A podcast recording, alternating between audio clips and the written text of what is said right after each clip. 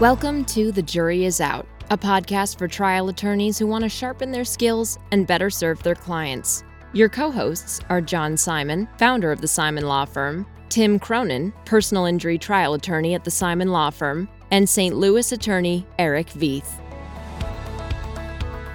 Welcome to another episode of The Jury Is Out. I'm Eric Veith. I'm Tim Cronin. I'm John Simon. So, we are continuing our discussion about product liability cases. In our prior discussions, we, we kind of talked about the general nature of such cases and the framework and the importance of various issues. And what we are going to pick up on now is talking about uh, formal discovery done in the case. That's going to necessarily involve getting back into some of the some of the important issues you need to get get into with discovery that we've talked about already, but we're going to try to get into more detail here. Interrogatories, requests for production, a method we use a lot, maybe more than others, is requests for admissions at the appropriate times, and then including corporate rep depo. So I think the first thing we want to say is the importance of your pleadings in the formal discovery process because the scope of your pleadings dictates the scope of your discovery. So, for example, if you think at the outset that your case is just a design defect case and don't even consider that there might not be a manufacturing issue, so you don't plead it, you're going to have great difficulty trying to get information about the manufacturing process that may turn up that you have a manufacturing issue. So, make sure your pleadings are pled broadly enough that it allows discovery and all the issues you need to get into, like design, testing, manufacturing process, inspection, whether there's adequate or inadequate policies or procedures, or whether they were followed, things like that, so that you can get the discovery. Yeah, I think things. even with the design claim, part of the design process involves testing and prototypes and you know feedback from from products you've already sold. And you know kind of fast forward and see yourself you know in, in court standing before the judge and you're asking for testing. And the question is going to be well how is that relevant? And guess what guess what your answer needs to be? You got to point out in the petition uh, paragraph a we've asked we've, we've alleged that the, the, the testing was inadequate so it does it you, you know your pleadings will will determine to a large extent the, the nature and the scope of the discovery you're able to complete.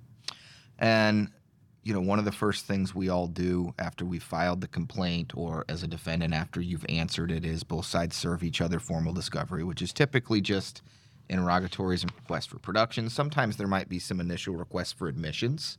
For example, just to confirm you've named the right defendant, that they designed it or manufactured it, et cetera. But you're probably asking that in interrogatories too pay close attention in your jurisdiction for some types of cases. If there's form interrogatories, you have to use those. In my experience, that doesn't typically exist in a product case. You know, what I like to do is pin down not just that you have the right defendant, but with, with most products, there are component part manufacturers, cars especially.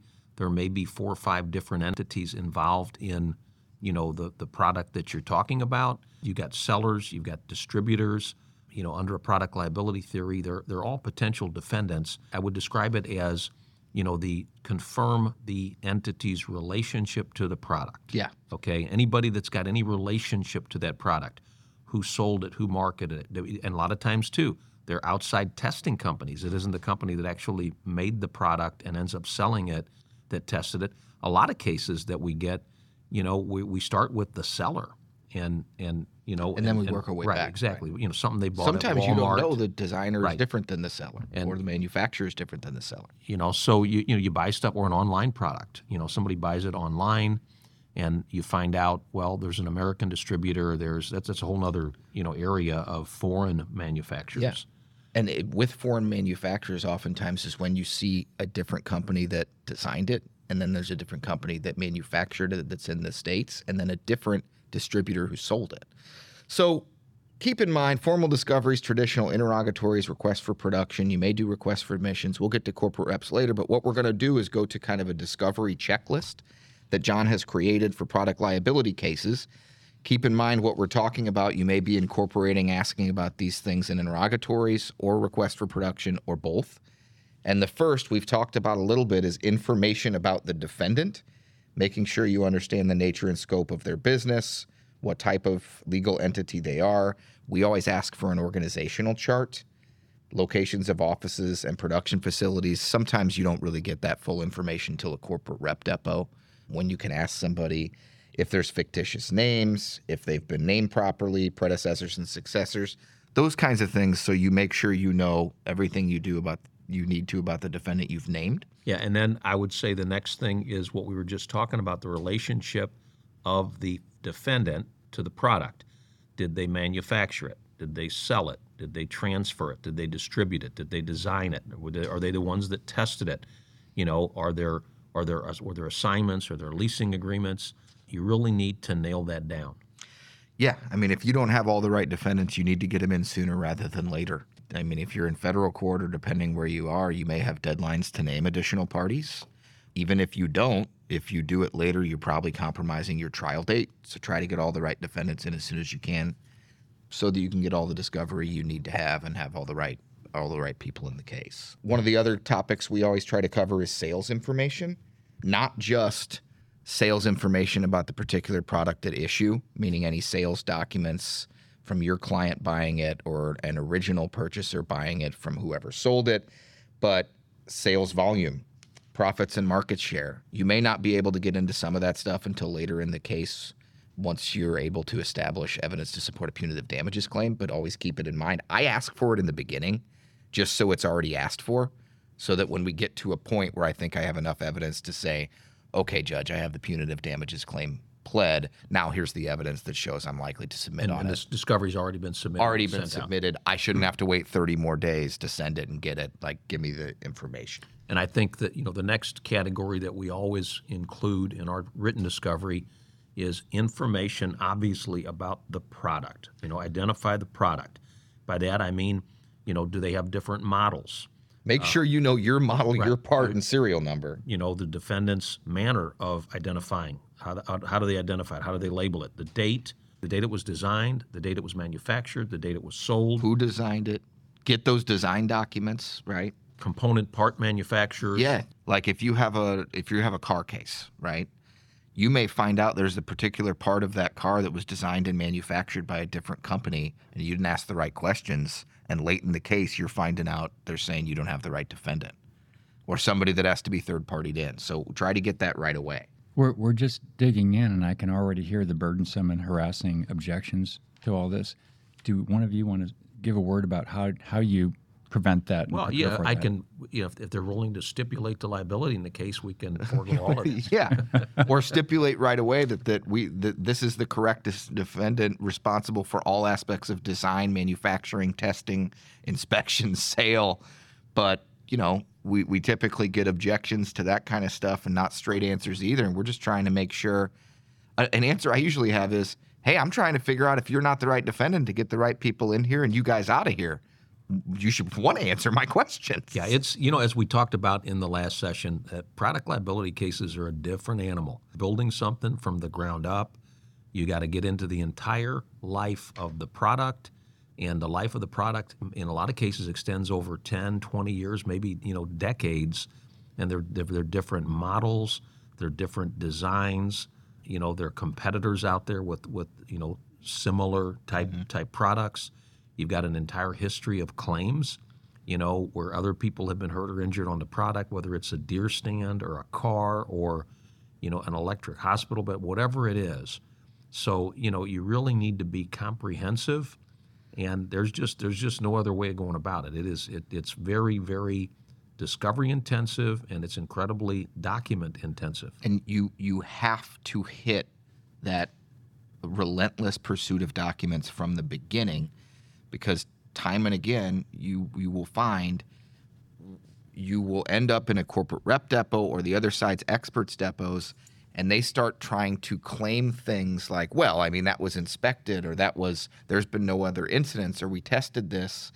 And absent already having the documents that you're very familiar with to go to to see if what they're saying is right or wrong and contradict them, you're just kind of stuck there letting them say whatever they want, whether it's true Yeah, or not. like pinning them down. One, one, it just comes to mind. Uh, other incidents, other similar incidents, is something that is always relevant in, in a product case, a, a design especially, because you're really attacking the design, and they're all the same, and there are a bunch of them out there. Push this issue of other similar incidents, and you'll find out. I think early in the case, if you're if you're taking you know somebody, a corporate rep or somebody from the the defendant's deposition, and you start asking about that topic they don't want to give you anything. And what I do is kind of flip that around and say, okay, so you're you don't do you keep track of it? In other words, uh, you you have the ability, like Tim, like you were saying, that they're telling you, well, we don't know, we don't know.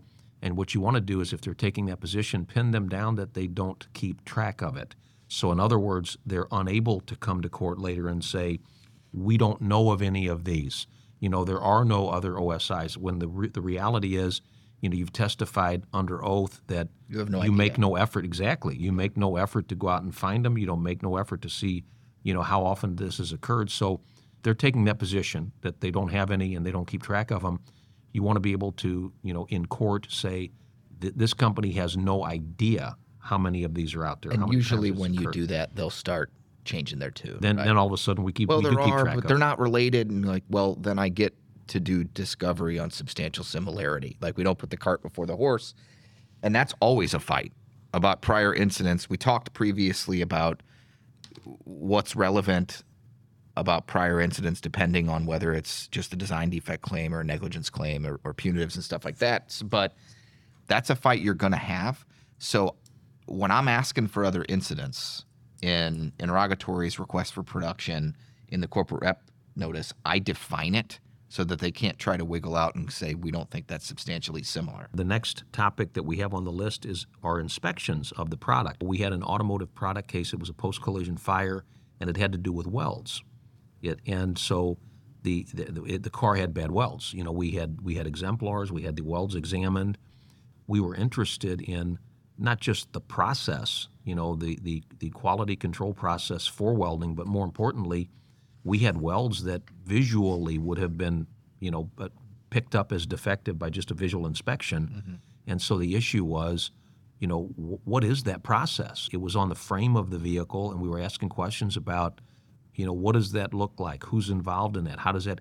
And and at the end of the day, it was a person on an assembly line who literally spent less than 60 seconds with a frame of the vehicle at issue, the model frame, and there were something like you know 280 welds on the you know on the on and the it passes by them Yeah, right. one and- product well, every 15 Right, and I think it was one one person was on one side, the other was on the other. But you know, the whole idea that that's one person's going to look at you know 80 welds or 100 welds in 60 seconds and continue to do that on a shift for eight hours, you know, was just crazy. So yeah, I mean, you're going to get into inspections in the case, and I think what you're saying, John, is you need to not just ask to identify all inspections of the subject product by the defendant or anyone acting on their behalf, because it can be a third-party company, and then notes, memos, reports, photos, videos, or documents related to the inspection, and any individuals or entities involved in the gathering of that information, but dig into the details of like the policies of how the inspections and are done. Even even to this this amount of detail, it was not just the person on the line who's inspecting them, but they had other policies in place where they would randomly pull off one frame off the line. I think every once uh, maybe it was once a month or every two weeks, and they would stress test it and, and you know do this other stuff. Yeah. But you Had that really in an you, you really need to know, you know, as I said, you know, with the product case, it, it could be a testing issue, it could be a design issue, it could be a, it could be a material issue, or there are changes made in the steel that was used, and we had that in you know, we have that in a lot of car cases. You know, there are different types of steel, there are different strengths. There's high, you know, high strength steel. There's the cheaper, you know, steel. You know, what is used? You could have a product with excessive corrosion a, a, a rear underride guard, for instance. You know, ask questions about the life of what's the life of the product, right?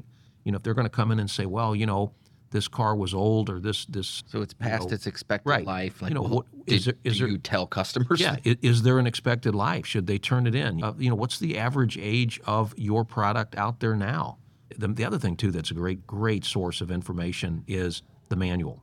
You know, the owner's manual, operator's manual. It's it is an absolute wealth of information. And so that's kind of a subcategory of the next big topic we have chain of distribution and sale of subject and similar products. This touches on something we just talked about identifying manufacturers, wholesalers, distributors, retailers, the structure of the chain distribution, prior and subsequent owners. But instructions, training, manuals, written materials provided at each step of that process in the chain include to the customer, which can get into like your manual to the person doesn't say there's any particular life of the product. Yeah, and you know, warnings in the manuals are a good start because you know obviously they're they're they're acknowledging some risk of whatever the risk is, and then the next question is, okay, you got a warning about it, but what did you do to design it out? You know, Yeah. uh, what did you do in, in, in terms of testing? Under the law in most states, you know, misuse of a product is not a defense. As long as it's it's foreseeable foreseeable, right? It's a foreseeable misuse. So that's a whole nother area of discovery. You know, if you know, I'll give you a simple example. You know, a car rolls over, a car gets rear-ended.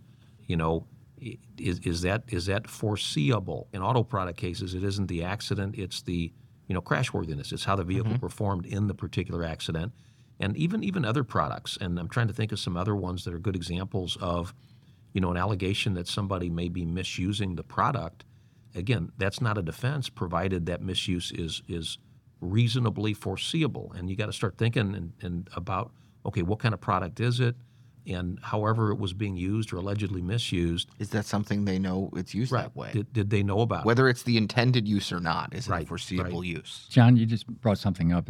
I, I don't know the answer to this. I'm sure you do. Manufacturer says we warned about it rather than designing it out.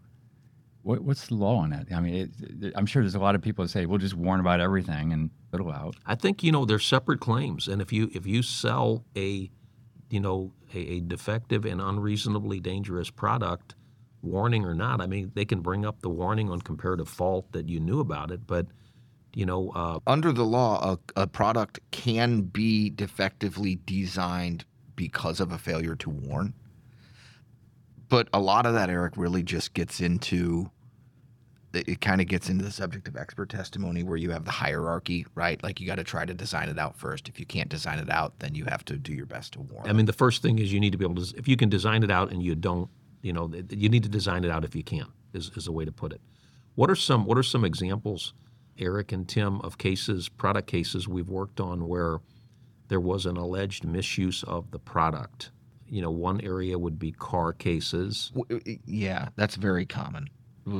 I mean, there's an accident. Okay, well, you know there's going to be accidents. Uh, there was a drunk driver, right? But you know that happens all of the time, and uh, all that really means is there was an accident. Well, I, I handled one. It was a camping incident where the campers used the, a lantern in the tent to stay warm. Yeah, carbon monoxide poisoning. The boiler explosion case, you know, there was wear and tear on the pressurized vessel in that case. We had like seven different defendants in that case, if you recall. And we sued the designer, the manufacturer, and then various maintenance people and the people that still owned the, the vessel at the time. And so there were defenses that were attempted to be made about like not proper water treatment being made or not proper repairs being made.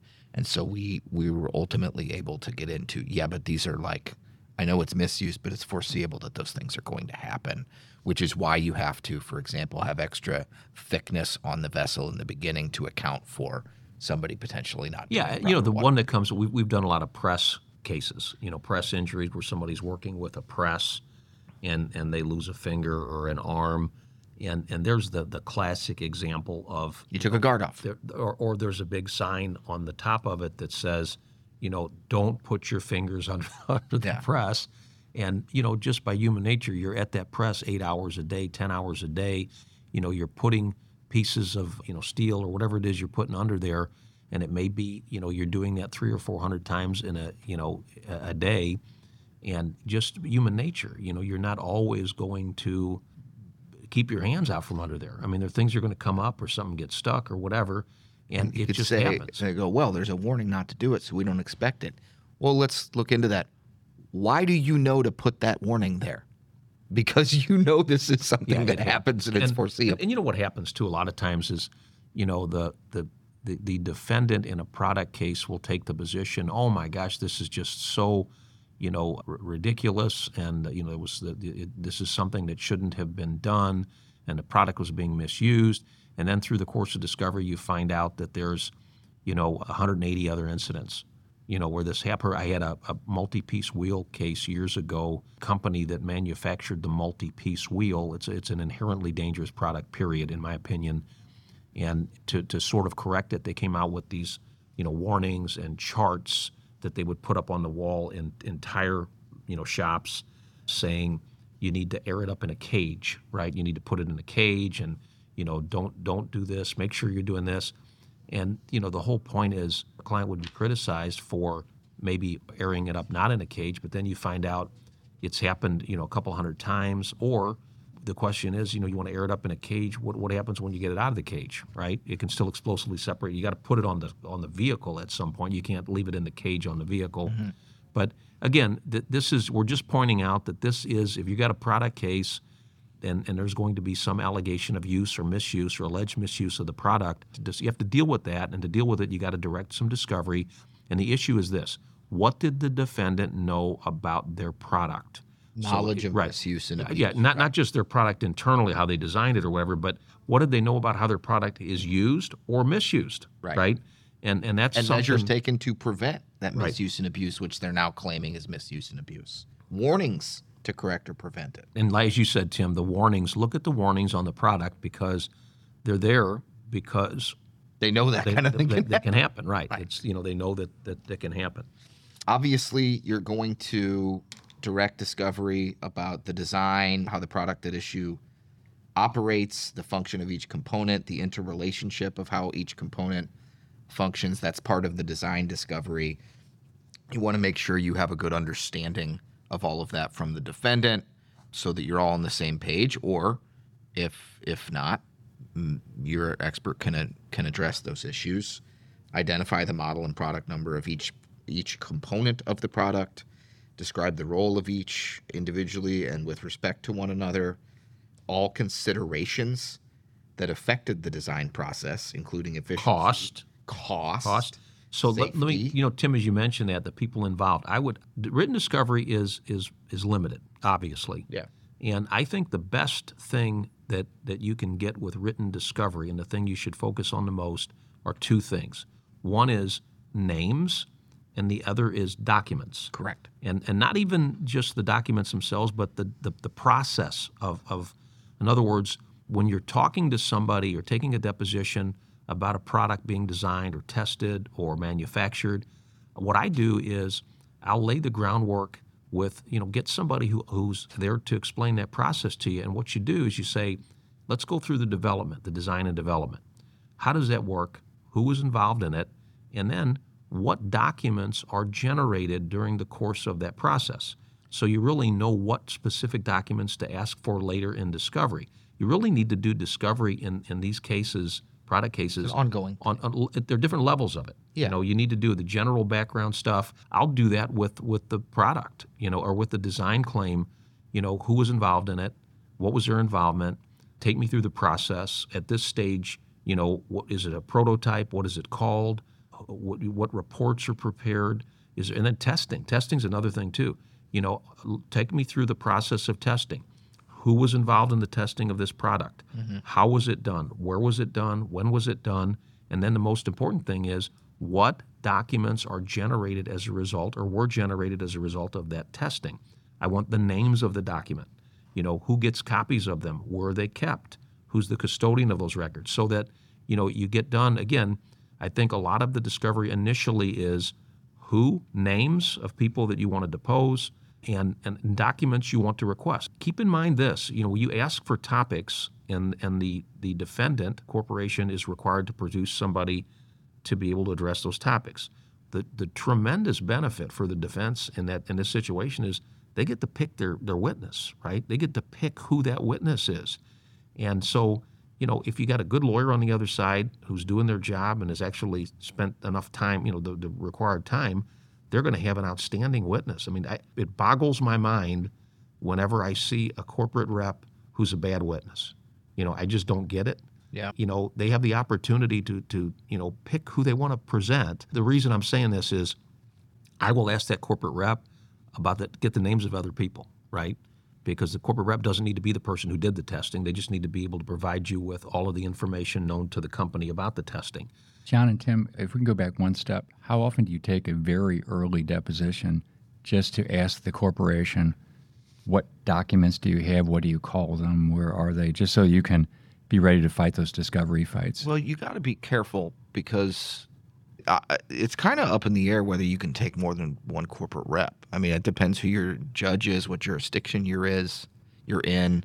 I'm not aware in most of a rule that says you only get one, but I, I like if you try to take a second one, you're going to be met with objections of we already did a corporate rep. So I really try to do as much of it as I can initially with the document requests, Eric, and then start picking around the edges with maybe other people before I get to the corporate rep. And this is why I try to include all these types of things in my initial document requests. If you get to the corporate rep and you're asking questions about to figure out if you got everything you want that's covered by the, the, the broadly outlined discovery, and you figure out you didn't with the corporate rep and you get the name of a witness and that you still need the documents, you have a much better chance of convincing the court they're going to have to produce another rep on this topic. I didn't have these documents.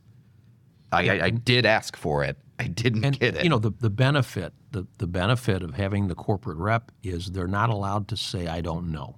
yeah. And and really, if you if you take the corporate rep too early in the case, and you really haven't flushed out all of the issues and sub issues and defenses and your response to those, what what your reply is going to be or what information you need, then you're just taking individual witnesses, and you know you know you don't know what you're going to get. Okay, but I, I, I agree with Tim.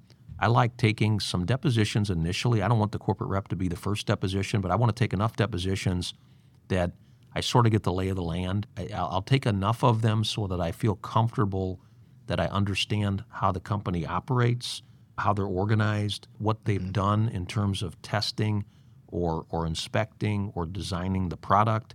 And then I'll, I'll usually follow up with the corporate rep and make sure in the corporate, in all, in all the depositions, get names, names, doesn't allow your opponent to pick who the witnesses are you know? And, and again i'm not saying just get names for the sake of getting names. I like asking this question you know who is most knowledgeable at the company about testing? Who is most knowledgeable about the design of this particular model? Who is most knowledgeable about the marketing and sales of this of this model? And you know you'll you won't get one name necessarily but you'll get two or 3 mm-hmm. and what what happens too is i'll notice all three of them up and the other side will you know say no it's it's this one not that one and i'll take the ones that they don't want to And sometimes, Eric, in, in a direct response to your question, I'll, I might try to take a custodian of records, and they'll go, "Whoa, whoa, whoa! Like this isn't a med mal case. What do you do?" Like, well, these are records that I need, and I want a person who is the custodian of the corporate records to tell me I have them all. That's different than a person who's going to testify about the contents of That- them. That's what I was getting at. Yeah. These custodian of record subpoenas or, or, or requests, mm-hmm. it's almost like a corporate rep carve out Yeah. in a way. And they're often honored. They'll show up with somebody yeah. who might talk I mean- about this. I I'm mean, sure that a lot of times they show up with somebody who has no idea if you have all of the records, but then you deal with that. Yeah. There is great importance in trying to make sure you've covered all the types of things you're going to talk to these witnesses and corporate reps about with your initial written discovery. You're going to have a lot more document requests, in my experience, than you are. In but one of the parts about product design that we haven't really talked about is alternative designs. You want to both have them identify, I, and I do this in an interrogatory, but you're going to cover it in a corporate rep too, and you're going to ask for documents about it.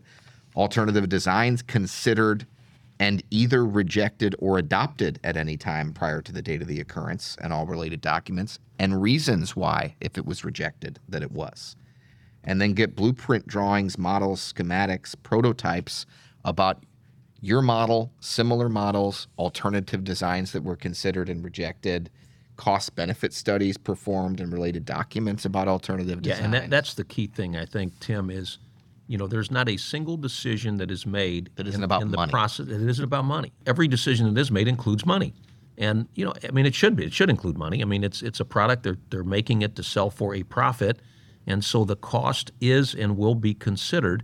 You know, it just you need to you need to really hone in on that because if you're talking about a safety device, you know, that costs 30 bucks on a, you know, on a, you know, $2,000 product, you know, there's an issue there, right? Yeah. If, you know, if there's if you're talking about, you know, a $100 device on a on an automobile that, you know, a 30 $40,000 car, that that becomes an issue.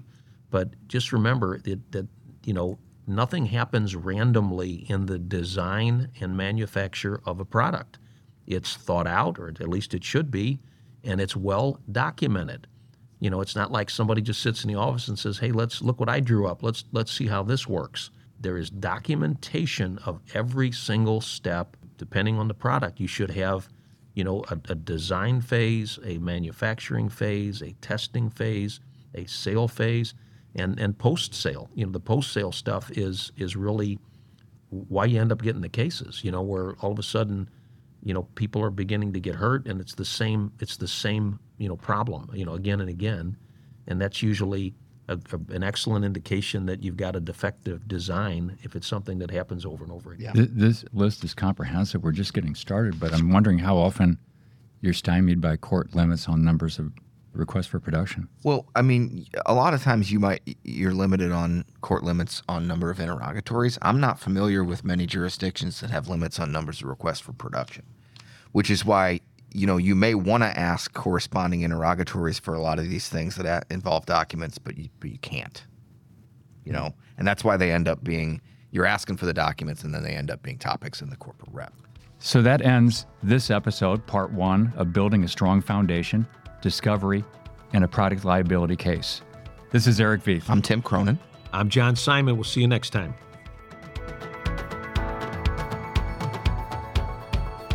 The Jury is Out is brought to you by the Simon Law Firm. At the Simon Law Firm PC, we believe in the power of pooling resources in order to create powerful results. We often lend our trial skills and experience to lawyers around the country to achieve better results for their clients. Our attorneys welcome the opportunity to work with you on your case, offering vast resources, seasoned litigators, and a sterling reputation. You can contact us at 314 241 2929. And if you enjoyed the podcast, feel free to share your thoughts with John, Tim, and Eric at comments at thejuryisout.law. And subscribe today because the best lawyers never stop learning.